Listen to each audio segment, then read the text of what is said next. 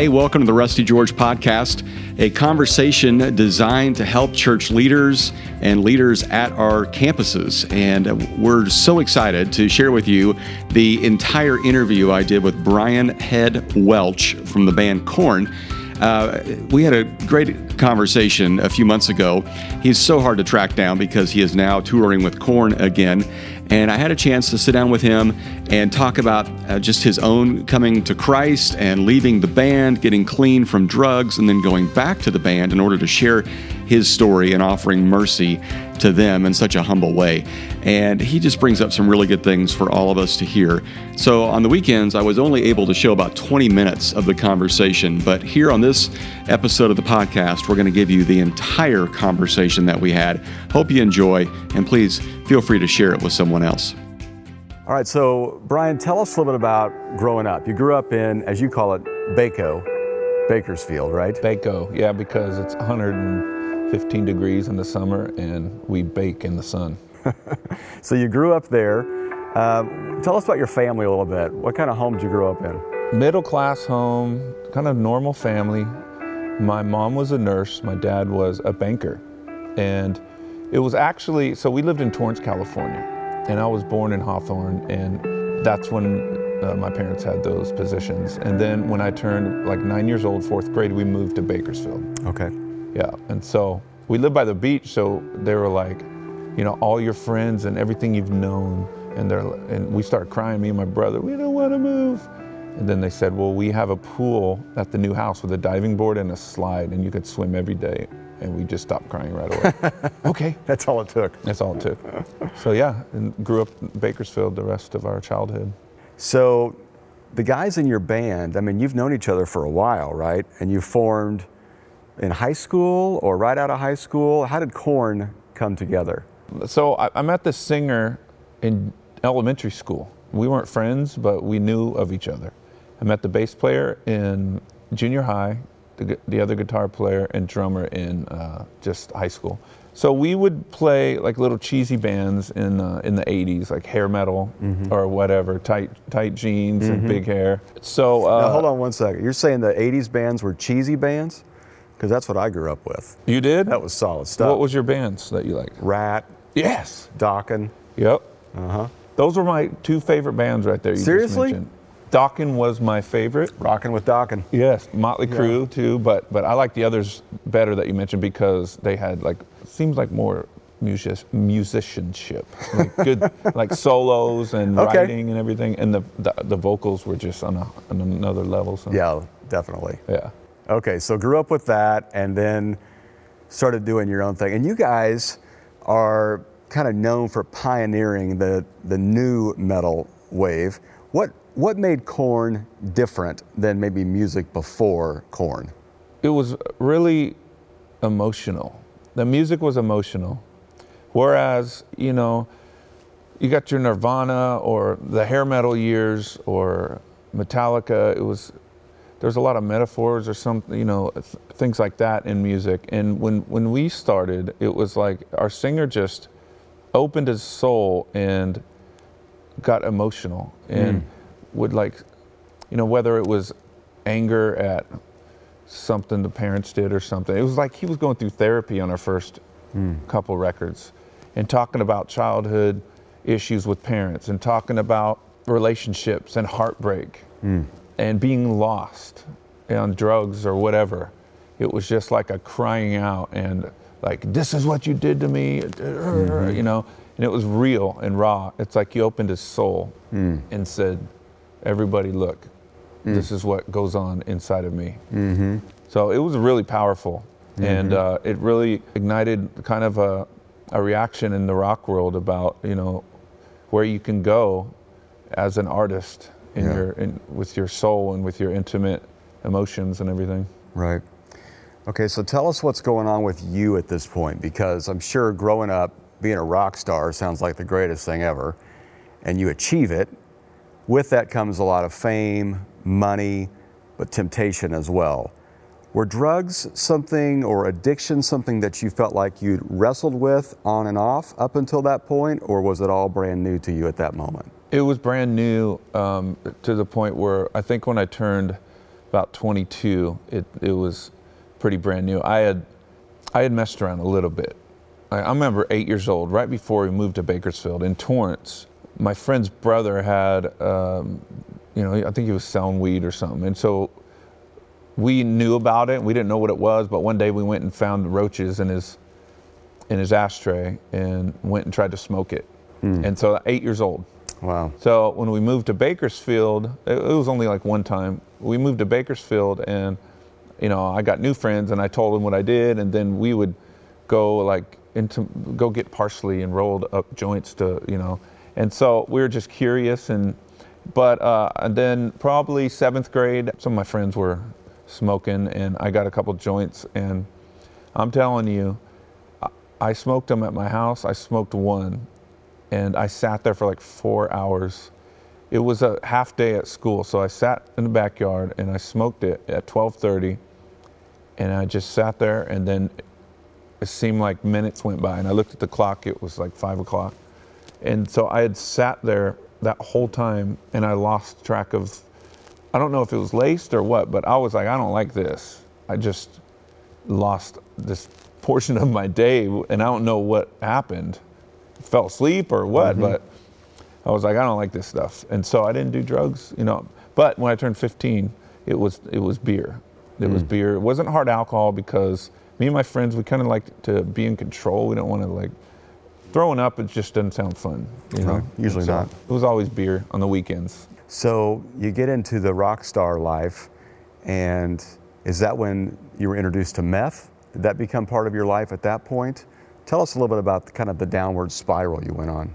I was living in LA and I was going back and forth to Bakersfield because it was just we have old friends in Bakersfield, we have new friends in in LA or whatnot. We lived everywhere in the LA area, from Burbank to to Redondo to uh, um, Huntington Beach, all over the place, Long Beach, and so it was like making trips back and forth, you know. And so one weekend we we're in Bakersfield, and there's this girl that told a couple friends she was curious about me and everything. I went to hang out with her, and we ended up at this apartment, and somebody just broke out this pink-looking dust, and and the girl did it, and everybody started doing it, and I was like, I'll do it, and I snorted it, and it just was like ah, oh, it burned so bad, and everybody's laughing. They're like, yeah, that's the burn, and then next thing you know, I was just high as the clouds. I mean, I felt like my heart was pounding and I liked that feeling, but after the party was over, everybody went home. I went to my parents' house and went to went to bed and I rolled around for 7 hours. And I didn't know, no one I was so naive. I was like, "Oh, okay, I'm just going to go go to sleep." I couldn't sleep. I got up at 11 a.m. and told my friend, I was like, "What was that stuff? I couldn't even sleep last night." And uh, so we, he met me at Taco Bell and went to Taco Bell. I couldn't even eat Taco Bell because my there was like a sore. My roof of my mouth was like so raw, and I was mm. like, that stuff is the worst stuff I've ever tried. I'm never doing it again. And so once we started the band, we had this uh, tour manager that we found out was a dealer, hmm. small time.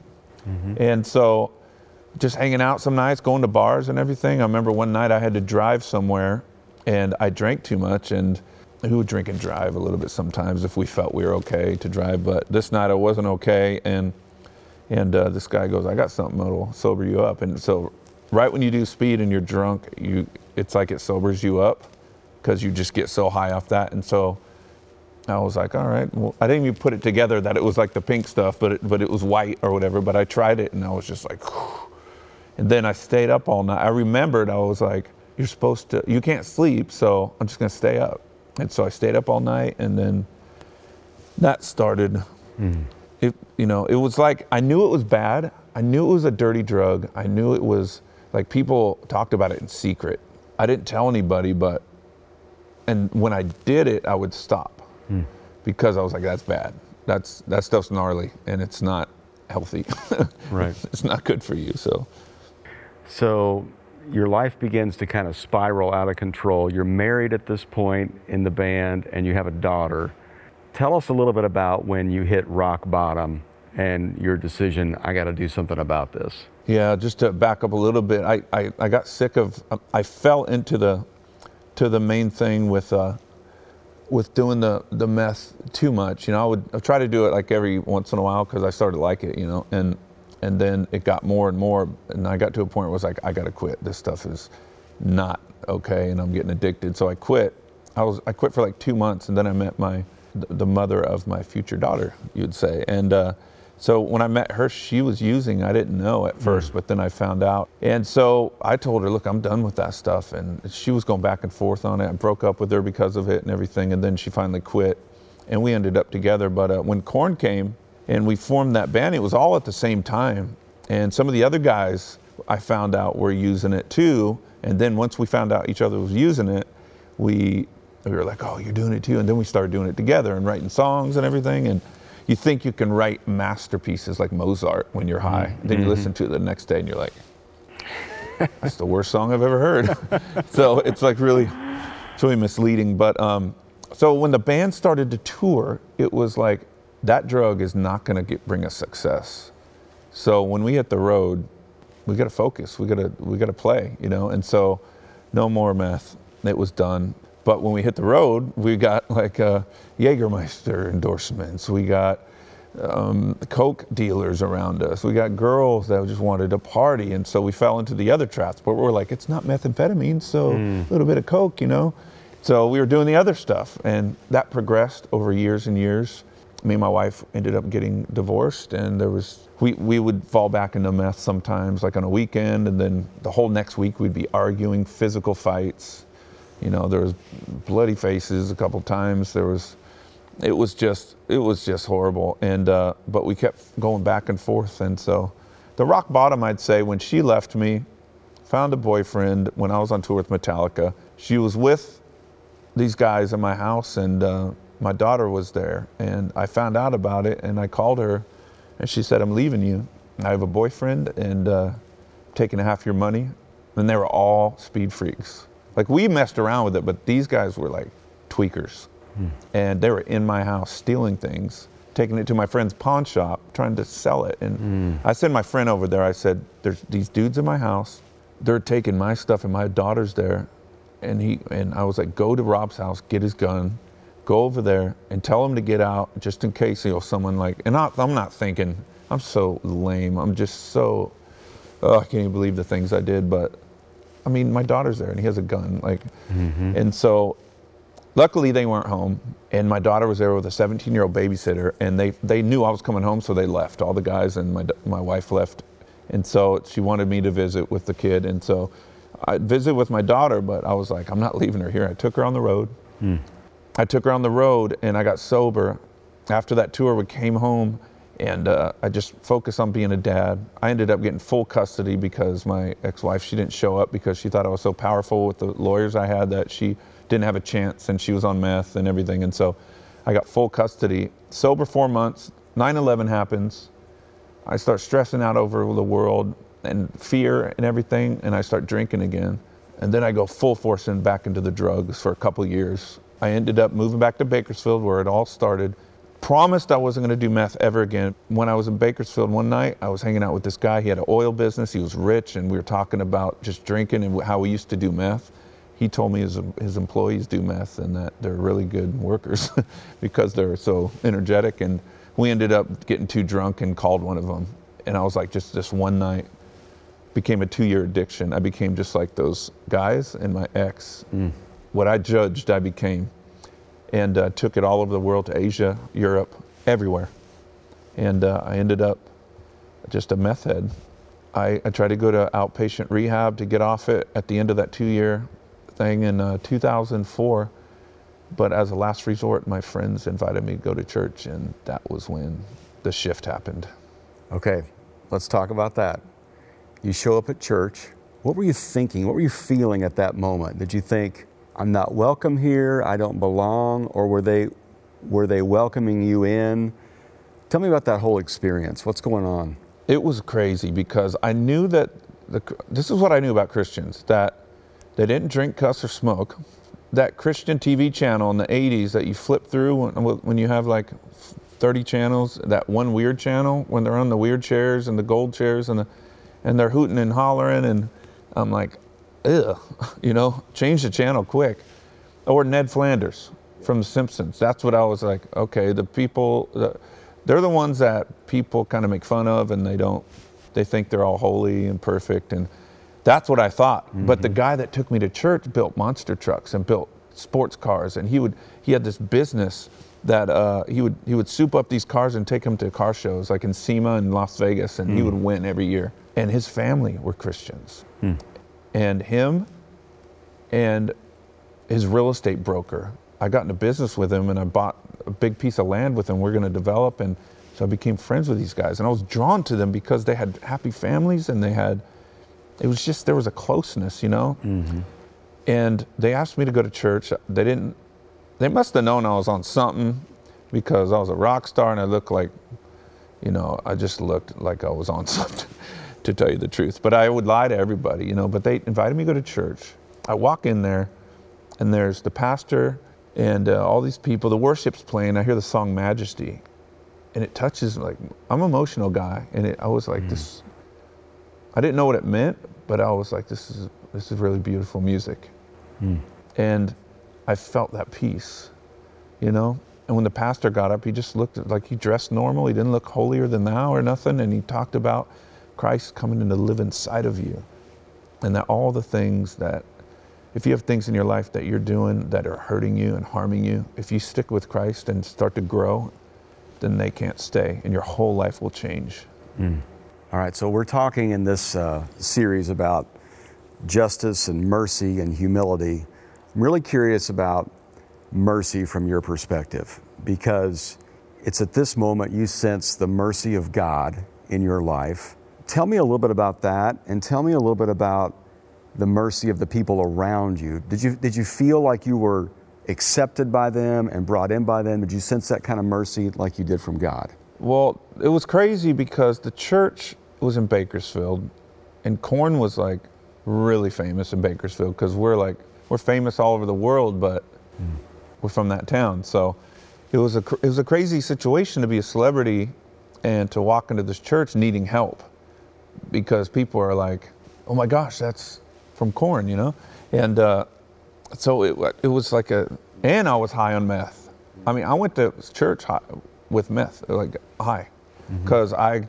I I was doing it every day, and when I came home, I would try to be the you know the best dad, and I would kind of try to chill on, on it, but I was a functioning. This is how I functioned. I could, if I stopped doing meth, I was I would sleep for a month. So when I went into church, it was like it, I felt like everyone was accepting. Yeah, I felt like there was love, and and I felt like God's mercy just. It was like, I just love you, mm-hmm. and I don't care what you have done, and what whatever you have done to ruin your life just come to me. Hmm. And that was the scripture. Matthew 11, 28, Jesus says, Come to me, all who are weary and burdened, and I will give you rest. And a couple different people that didn't know each other were giving me that verse. Hmm. and so that was God just telling me, I started to, I started to think that they were conspiring against me. Hmm. like, you know, oh, you told that person to buy me that card. Oh, the pastor put that verse on the screens. I see what you guys are doing. You know, you're trying to save the rock star too. like, you know, and then, but I'm like, I need this. And people are telling me, no, it's God. Yeah. This is God. He's reaching out to you. That's your scripture. Yeah. And I started to realize it was, and it all became real. And then, oh my gosh, the excitement for life when I found out that it was real and not just, mm. I was like, God is real, and He's He like leads you and guides you and gives you signs and huh. and shows Himself, reveals Himself to you. I was like, oh my gosh, this is the best thing I've ever. And it was just like, I don't understand how people don't feel like I did. Mm. People are like, oh my gosh, this guy's like, mm. even the guy that took me to church, he's like, Brian, calm down. you know, it's just, you don't got to get all weird. And it's, you know, some people get weird and spiritual. Like, I'm like, you don't understand. Mm. This is like what I've been looking for my whole life. Right. So you decide you're a Christian, you're a follower of Jesus. And then you made some, some pretty bold moves. One was obviously you, you got sober, but then you also quit Korn. and and left the band, and then you decide I'm going to be a Christian musician, and the reception wasn't all that great from people. Korn was not all that happy with you. Yeah. The church people, they didn't go to your concerts or buy your music. I mean, did you sense like, where's this mercy I once had? Now it's kind of gone. How'd you feel about all that? That's a great question because the first, like when I started encountering God, like I told you, and I felt that mercy and that just come to me. All I want is you. Oh, that other stuff, the drugs and all that, the anger, all the rage, we'll work that out. Just mm. come to me. And I just felt his embrace. So for a year, I felt like that, just bliss, you know, mm. mostly, not all the time, but mostly just bliss and like, oh my gosh, God is real. And then I, you know, he would lead me to certain messages or books, and it'd be like, you just pray for more faith, pray for more faith. And then the things in my life that were, had me feel stable and everything, I would be like, God, I want more faith. I want to have faith like the guys in the Bible. Then my money like grew wings, flew away. And then I had these other Christian uh, Christian businessmen or whatever that I got into business with, and um, one of them ended up being like a former shady, uh, like kind of a, a gangster, like in New York, you know, that mm-hmm. was doing that kind of stuff, really rough business, and so, but he tried to be a Christian, and God really touched him, but his business ethics were very it was just rough and so he he blew my money he blew his family's money. Like that's how I felt good about it because he was getting money his, from his family and putting it into our mm businesses with mine. So I was like, well, you know, oh, this is fine. Like yeah. he's we're equal, and but he was losing their money, my money, everybody's money. But he thought God like was blessing his. I don't know. It was really twisted. Yeah. So, so yeah, and then I started the Christian music and. Uh, and just trying to play the festivals, and there was some, there's a lot that supported me, and so I'll give I'll, I'll, give applause to them. There was, you know, it was a small group, but mm-hmm. there was some. But when I hit the road, it was like they didn't know what to do with me. And then some of the Christian radio, even rock, like metal radio, they were like, "There's no hope in your music. Like, where's the hope? Where's the message of the cross in Christ?" And I'm like, my my lyrics are, "I'm paralyzed. I need you now. Like, help me." Yeah. I mean, how more? How much more real can I get? It's it's a it's a it's a prayer to the Lord, and He's like, it just sounds depressing, and and I'm like, oh my gosh, and what's with all the tattoos and this and it was like the opposite of who I kn- knew God to be, who I encountered. A lot of people make the mistake. This is a key moment in in a Christian uh, walk, and it happens at churches all the time. A lot of people that this happens and they make the mistake to leave the church and walk away from God.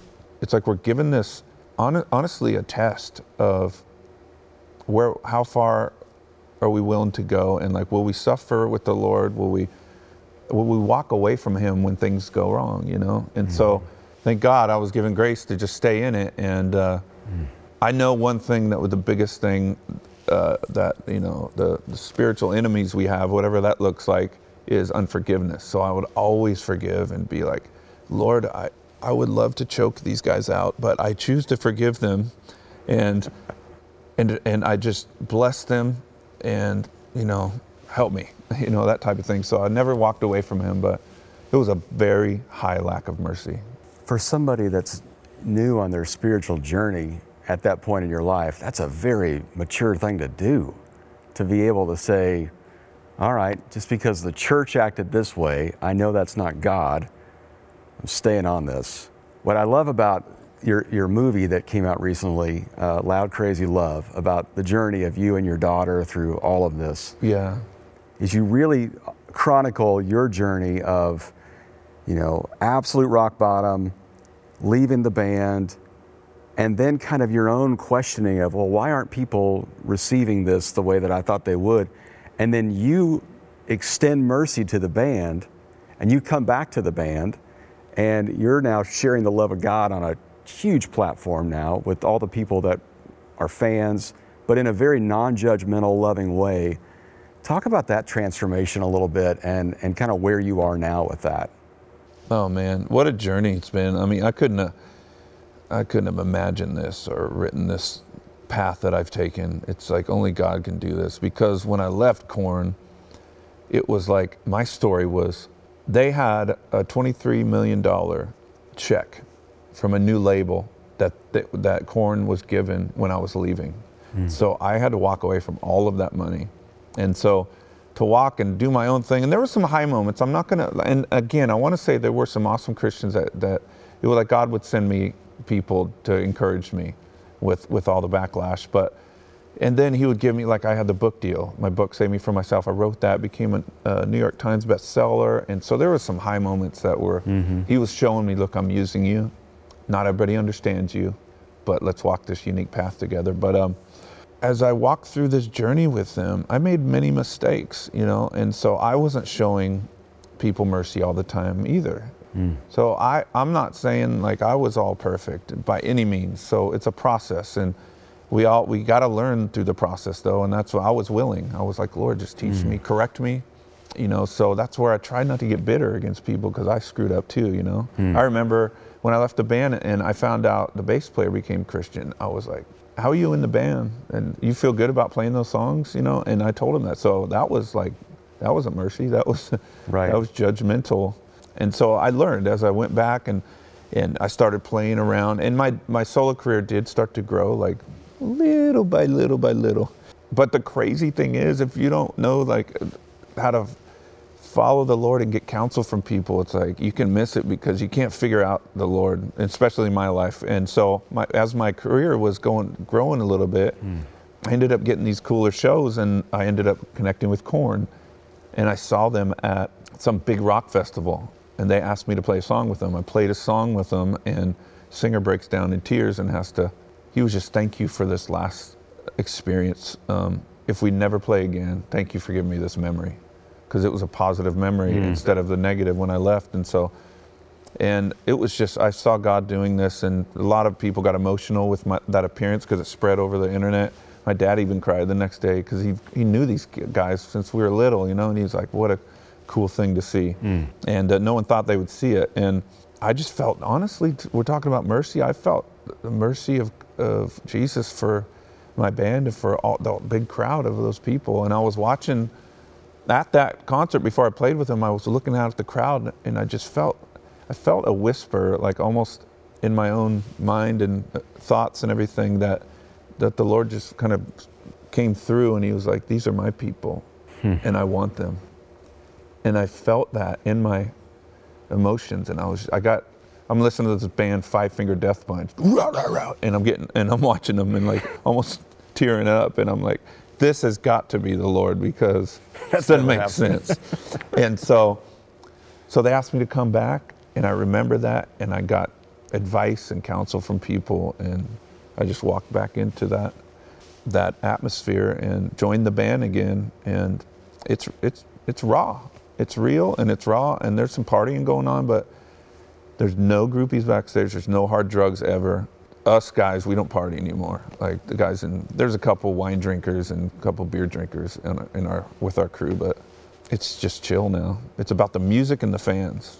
The great thing about your journey is your daughter has been front and center for all this. Tell us where she is now. You guys seem to have a great relationship, and just what's God done in her life? I'm so proud of that kid. I mean, I feel like what God gave me, which is the grace and the strength to really work on things and to share struggles. He's given her that grace because on our movie, in our uh, new movie, Loud Crazy Love, it's going to be available in June, and there's going to be two. You saw the version; it's it's pretty real and raw, and there's going to be an edited version and stuff too. But um, so that's coming out June second. But um, she shared all of the struggles that that she went through as a teen.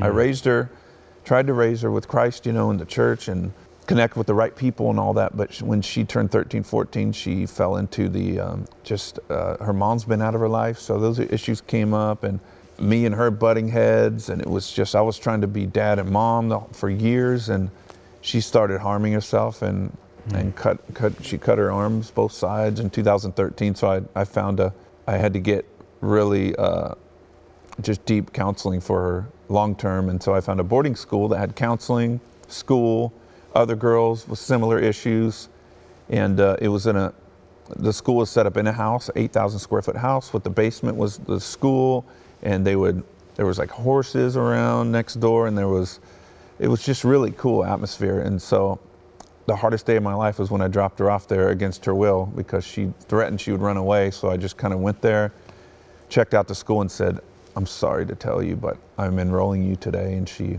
broke to pieces, and I did too. I cried for like an hour, and uh, but it was the best thing for her. So so she's been there five years. She's now graduated high school. She's in online college, taking uh, creative writing, and she works for the school. Wow. And so she's going to speak around places with me this year. And she's done press with me in New York and national press and, and uh, local press. And just, I couldn't be more proud of this kid, man. She's, she's just talked about all of her dark times. And it's amazing.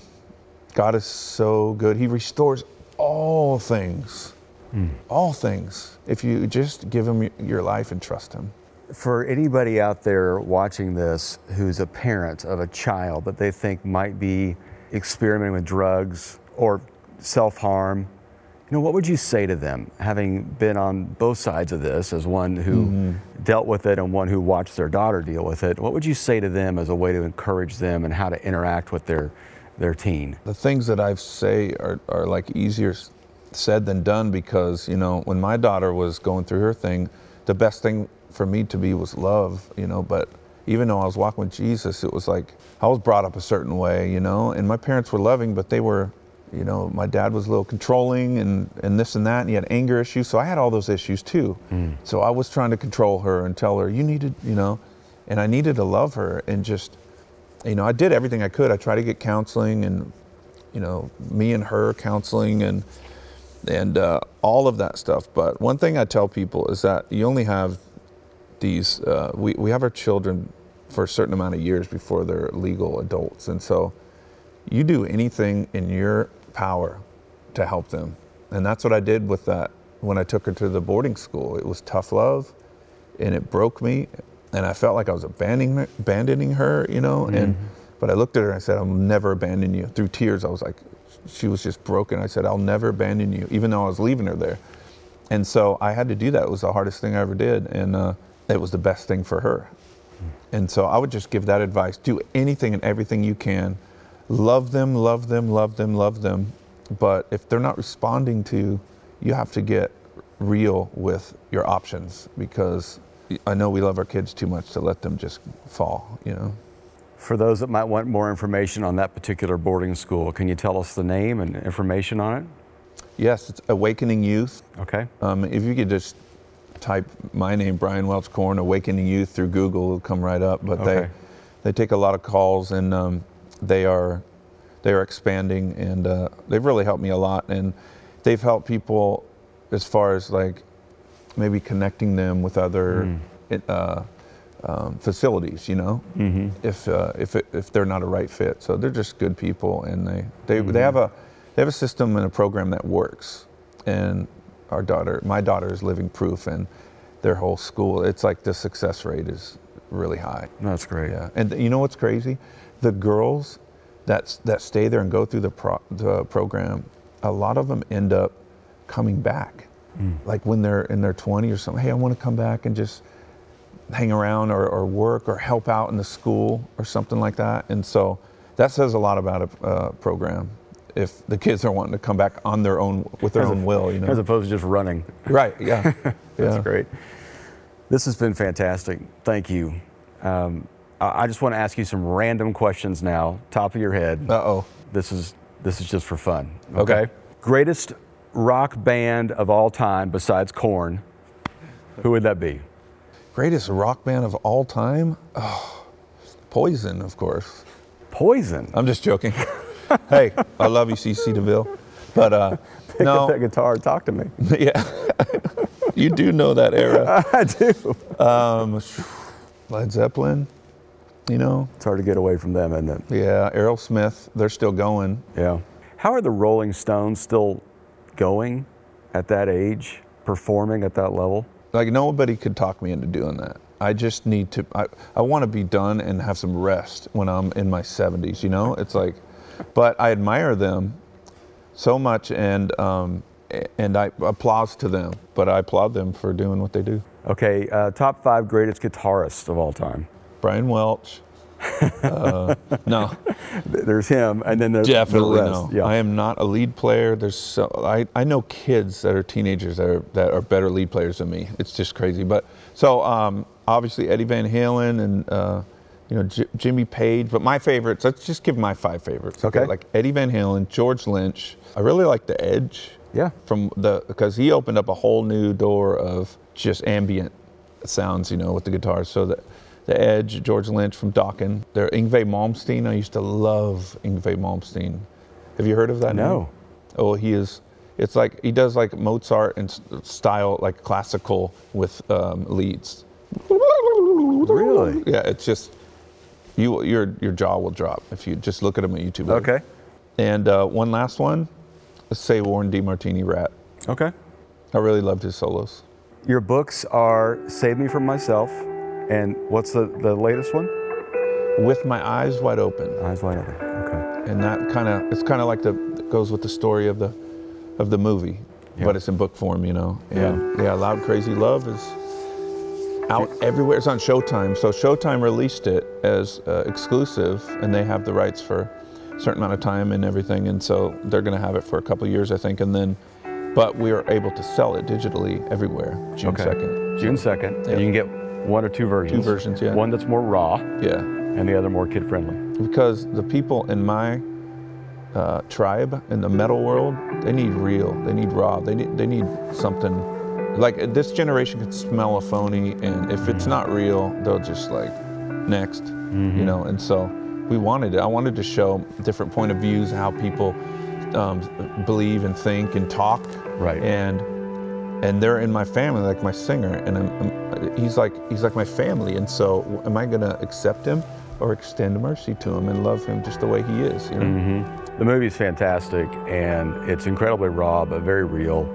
The interviews with your parents are just priceless. they're so, they're just precious people. Yep. And, uh, and we butt heads a lot but i'm so proud of the people Yeah. they are now and i hope they can see this because they would Yeah. love that you said that absolutely. Well, thanks again. Appreciate Yeah. it, buddy. yes thank you i love your church and what you do and you're one of my favorite uh, speakers i don't know if you knew that but I did not. Thank you very much. Thank you, buddy. It's an honor. Appreciate it. yeah Thanks so much for listening to this podcast. Uh, if this was beneficial to you, please write a review and share it with somebody else. And make sure you go and you subscribe to the uh, Rusty George YouTube channel, where we have all kinds of videos and uh, conversations there that you can have uh, at your disposal as well. Uh, we'll see you next week with a special podcast as we get to hear the, ex- the extended interview with Christine Caine.